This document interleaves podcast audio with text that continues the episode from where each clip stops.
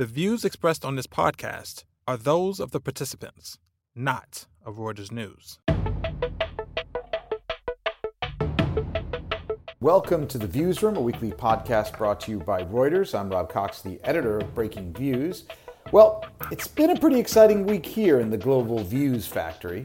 The extraordinary unwinding of Archegos Capital, investor Bill Hwang's family office, was one of the most amazing stories. It's one of those ones that connects Breakingviews columnists from Hong Kong, New York, Zurich, London, Melbourne, and Washington to one big, hardworking family. For this week's podcast, I grabbed a few of them to get their views on what the episode tells us about Wall Street and global financial markets. Antony Currie in Melbourne recalled the LTCM blowup of the late 1990s and, of course, the great financial crisis of 2008. Jen Hughes in Hong Kong looks at what it means for one of the big losers, Nomura, that got burned to the tune of about $2 billion by Archegos. And Liam Proud in London has written a piece about Credit Suisse, the biggest bank to take a Hwang hit, and how it will need to reconsider its strategy and structure as a new chairman takes over in a few weeks. After that, I talked to Gina Chon in Washington to get a handle on what this whole thing tells us about regulation, or rather, the many holes in the framework to keep financial markets stable. And Jen Saba New Jersey checks in to talk about SpongeBob SquarePants, or more accurately, Viacom CBS, the media company whose precipitous stock decline may actually have been the straw that broke the camel's back and set Archegos on its extraordinary unwinding this week. Give a listen. Greetings, Melbourne, Hong Kong, and London. Got you all together because all three of you, Jen in Hong Kong, Liam in London, and Antony in Melbourne, uh, were all converging on this great big story. Once again, a surprising Wall Street, I wouldn't call it a scandal, but a, a screw up. Um, it's Anthony, it's kind of surprising that we're still surprised, isn't it, that these kinds of things come out? Archegos Capital Management.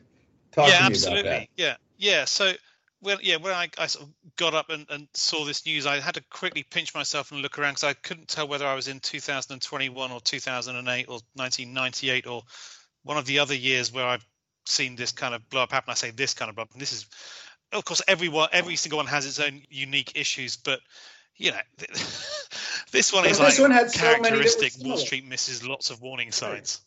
Like you, you mentioned 1998. I'm, i assume you're looking at long-term capital management in that sense. You know, the example of a hedge yeah. fund that over-leveraged itself, a position or a few positions went bad and it had to liquidate, and that's essentially what happened with Archegos, isn't it? Yeah, exa- exactly. Although I, I, I, would dive back a bit on the over leverage because on, on the pure numbers, right, they, they may have been five to 10 times leverage. We've seen various numbers. When we first wrote the piece, we thought it's five times leverage on $15 billion of, of capital. So that doesn't sound like a lot, five times, but on 15 billion, it's a hell of a lot but also it's it's it's not as if leverage is the only issue. Right? Leverage is often the worst thing about that, of course, is the higher leverage you've got, the less of a buff you've got when something goes wrong. So you think in this instance, it's not so high leverage. In fact, it's less leverage than than most of the investment banks are now, having had all the their crimps put on their ability to borrow against their capital over the past um, 13 years or so. But yes, it's yeah, Bill Hwang's outfit also managed to hoodwink them on just about everything else, right? So, which which is is, is really the annoying thing because I think back to the financial crisis of 2008, and it was precisely the "don't just look at leverage" lesson, that, or warning that I was getting from a lot of people uh, on Wall Street. Um, but you know, the the one of the big things, number one, he had up to $75 billion of money at work in what seems to be just a relatively small number of stocks. I mean, just looking at what we heard about from, from Friday and Monday, uh, the investment banks that were quickly selling all these things were selling 20 to 30 billion dollars worth in what was it 12 stocks maybe one or two yeah. more i mean that's reeks of concentration risk that the investment banks clearly paid no attention to well, that's that, that's which brings us to uh, to the, some of the big losers. So the big banks that were selling were the Morgan Stanley's, Goldman Sachs, big prime brokers who sold giant block trades.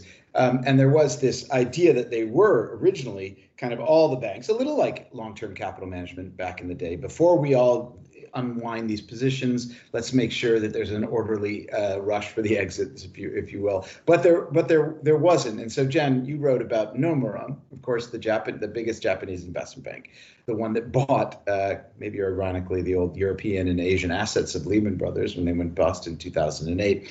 They were one of the losers. So they seem to be holding the bag on what about two billion of losses, two billion dollars of losses. You wrote about that today. What's your sense of, of the damage this will inflict on the new CEO there and their strategy?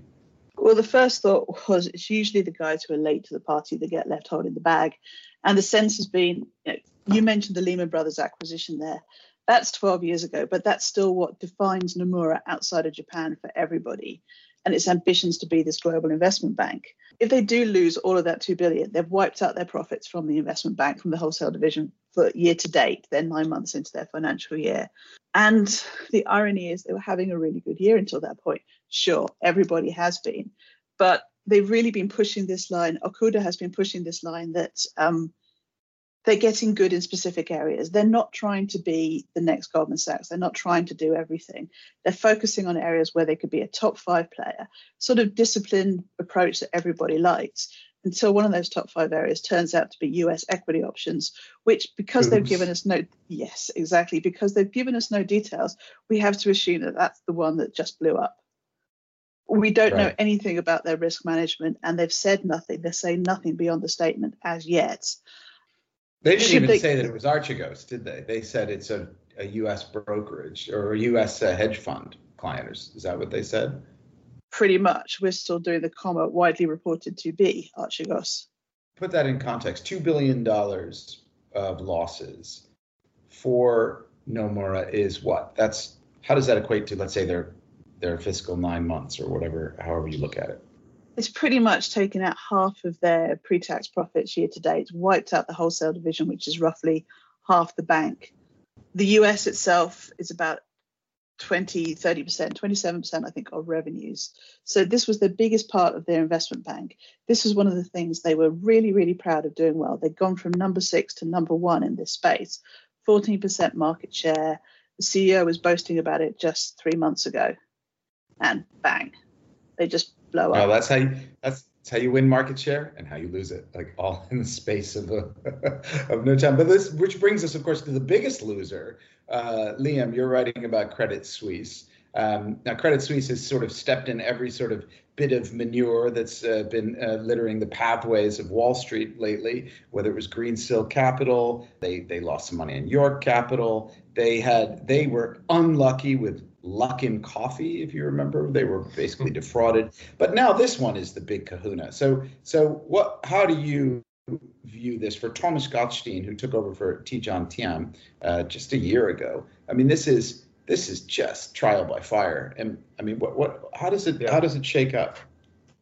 Well, you know, it's it's pretty incredible. I think I think the context, as you said, with Credit Suisse is really important here. I mean, they're they're being hit with this scandal while they were reeling from the most recent scandal, which was the collapse of Greensill Capital, this um, supply chain financier. But you know they've they've pretty much, if there is a banana skin to slip on Credit Suisse, find it and do this sort of you know Monty Python sort of backwards. And you, you know, say face- banana skin. I was I was slightly less charitable.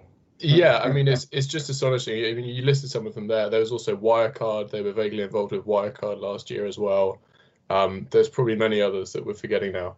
Um, and and it looks like like Nomura, you know, that they, they were sort of at the end of this kind of domino effect um, with Archegos, where there was, you know, Goldman and Morgan Stanley kind of grabbed the good collateral, and then everyone less was everyone else was left holding successively, um, you know, crappier shares basically the question I think is what does the new chairman do? So they've got this kind of relatively hard-hitting guy, Antonio Horta Osorio, who is currently the CEO of Lloyd's in the UK.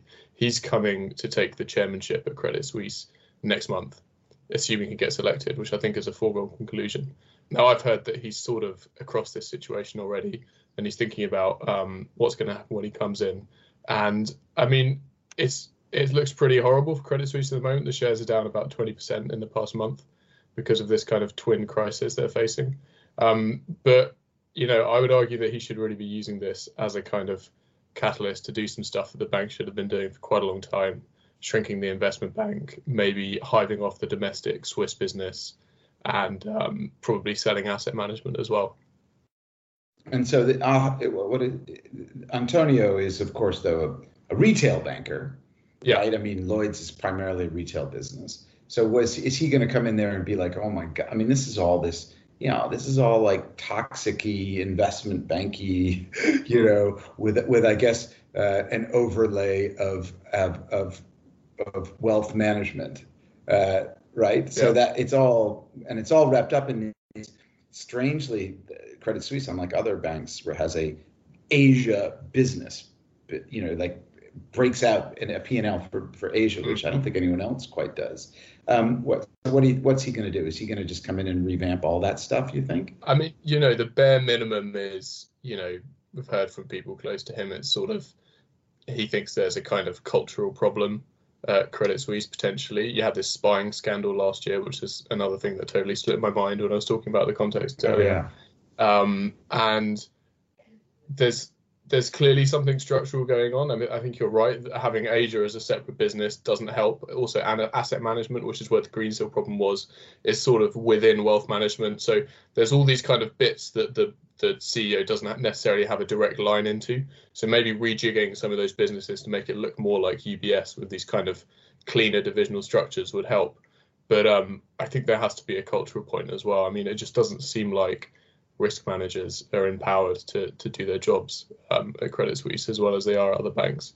Um, just empirically, you know, their their loan losses as well are just you know frequently higher than UBS's. It's sort of across the board with, with Credit Suisse and risk. Of course, there's they're trading at a big discount to the sum of the parts. I think as your as your piece makes clear. Yeah. Doesn't that make them vulnerable to a takeover? A takeover is yeah I, I, suppose i mean it, it is as as you know better than i do these kind of investment bank m&a deals are always tricky um, but potentially um, i mean i know you have a have a kind of theory about you know Megan morgan stanley being a good good uh, acquirer here um, but beyond that i mean you know whenever a bank trades at a massive discount to the sum of its parts or any business, you'd have to think about a breakup. Maybe. I mean, there's there's basically no value for the investment bank at the current share price which is you know maybe not that uncommon for investment banks, but you have to wonder whether you know hiving off the Swiss business and selling asset management would would be a kind of sensible option here, given that mm-hmm. before all these crises, the criticism was there don't seem to be any synergies. What we've learned in the past six months is what synergies there are can actually be negative synergies, and these businesses tend to kind of drag each other down when one of them fails. So um, yeah, I mean, I think I think that could be one option. Yeah. Okay, so Antony, you know, as a veteran of LTCM coverage, the great financial crisis, what do you think? Uh, what what lesson will be learned from this thing for wider Wall Street?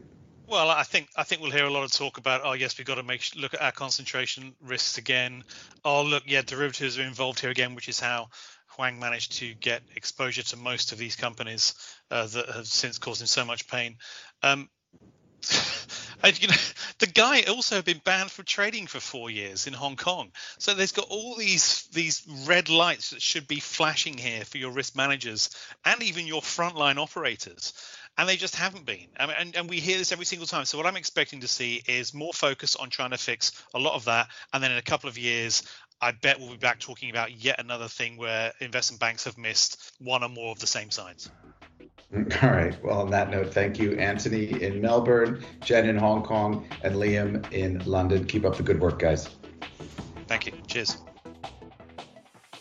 The Archegos hedge fund family office blow up is a global phenomenon. So now I've got uh, our correspondents here. I've got Gina in Washington and Jen in New Jersey. Let me start with you, Gina. I mean, you've looked at the the question of whether this this episode has highlighted gaps or deficiencies in regulation in financial markets. What's your, you, have written a couple pieces. One was the question of a family office, which is different than a hedge fund and is regulated or not regulated um, differently than a hedge fund. Um, that's, that's one question. The other was um, just generally what it says about how um, the financial stability is run, you know, how, how regulators are viewing um, these kinds of things in the market. What's your, what is your sense about what comes out of this, what lessons or questions at least the regulators and policymakers are going to try to come up with.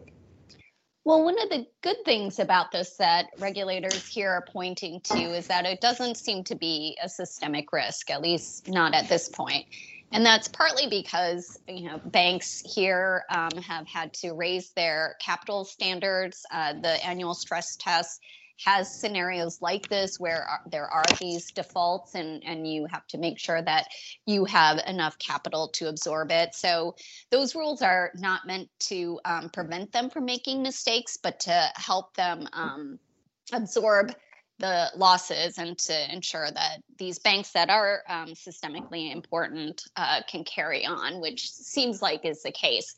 On hedge funds, that is a bit of a different story. Uh, the US regulatory system, whether it's the Securities and Exchange Commission or the Federal Reserve, um, have been looking more broadly at what you can call the non bank or shadow banking system, particularly since the pandemic uh, kicked off last year. And there were uh, major dysfunctions in the treasury markets in money markets um, and they felt like was was caused by hedge funds and other money managers um, that we're all just you know the dash for cash and looking for liquidity and frankly you know not having um, enough of a cushion that then spiraled into what's supposed to be the most uh, liquid markets in the world in terms of treasuries and, and, and money markets.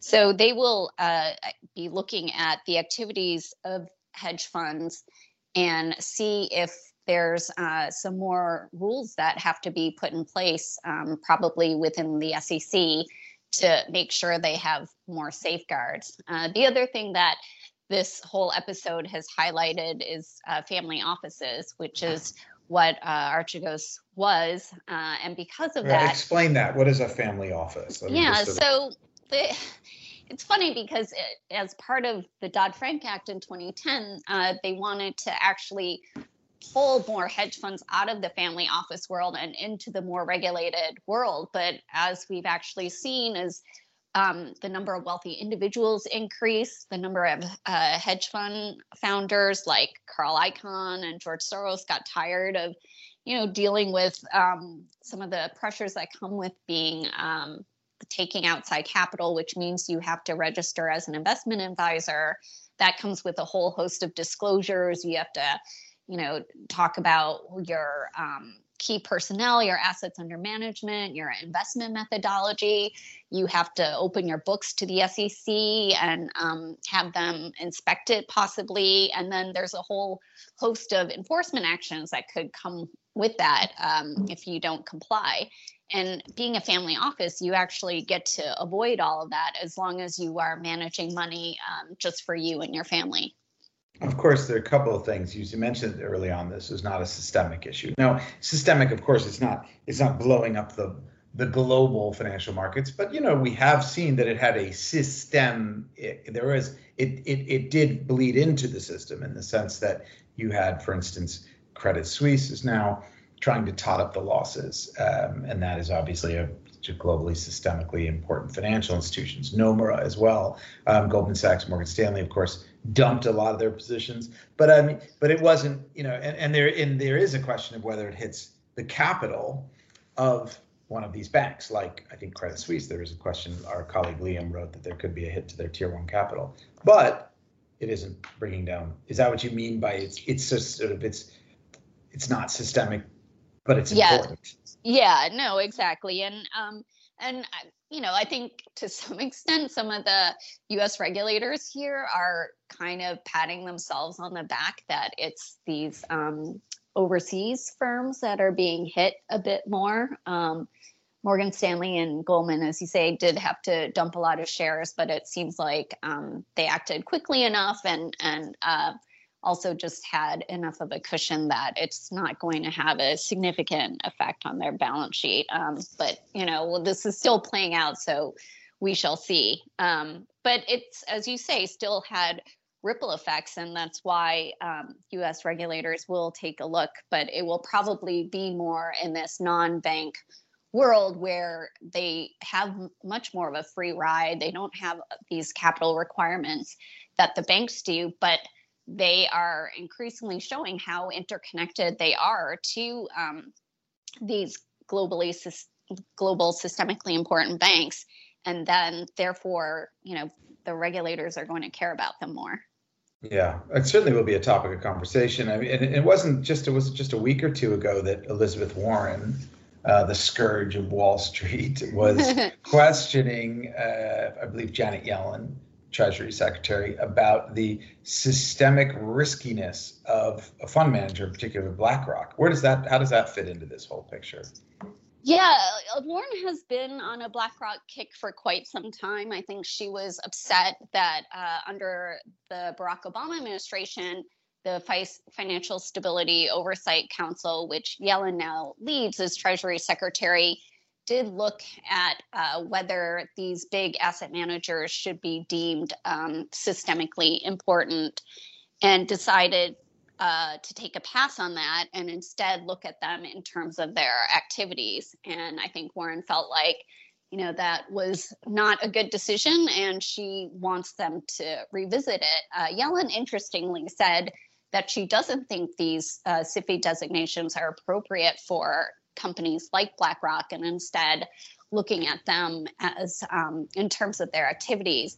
Now, that may change um, as some of these issues keep popping up. I mean, even before the Archegos blow up, there was uh, GameStop, which involved Citadel more on the market making side than the hedge fund side, but you know ken griffin is tied to both of them as as the founder and that firm is also now in the sights of regulators here including at at fsoc yeah yeah um, okay, well, that's interesting. Keep an eye on that, obviously. Uh, Gina, uh, let me just turn to you, Jen. Uh, one of the, the, well, the main catalyst seems to have been for uh, for Bill Hwang's forced selling was the decline in one of its core positions. Now, we've, we've established he had lots of money leveraged up and in very concentrated, you know, small number of shares. One of them was was Viacom, uh, CBS, and they um, they they seem to have been sort of the straw that broke the camel's back. Is that right?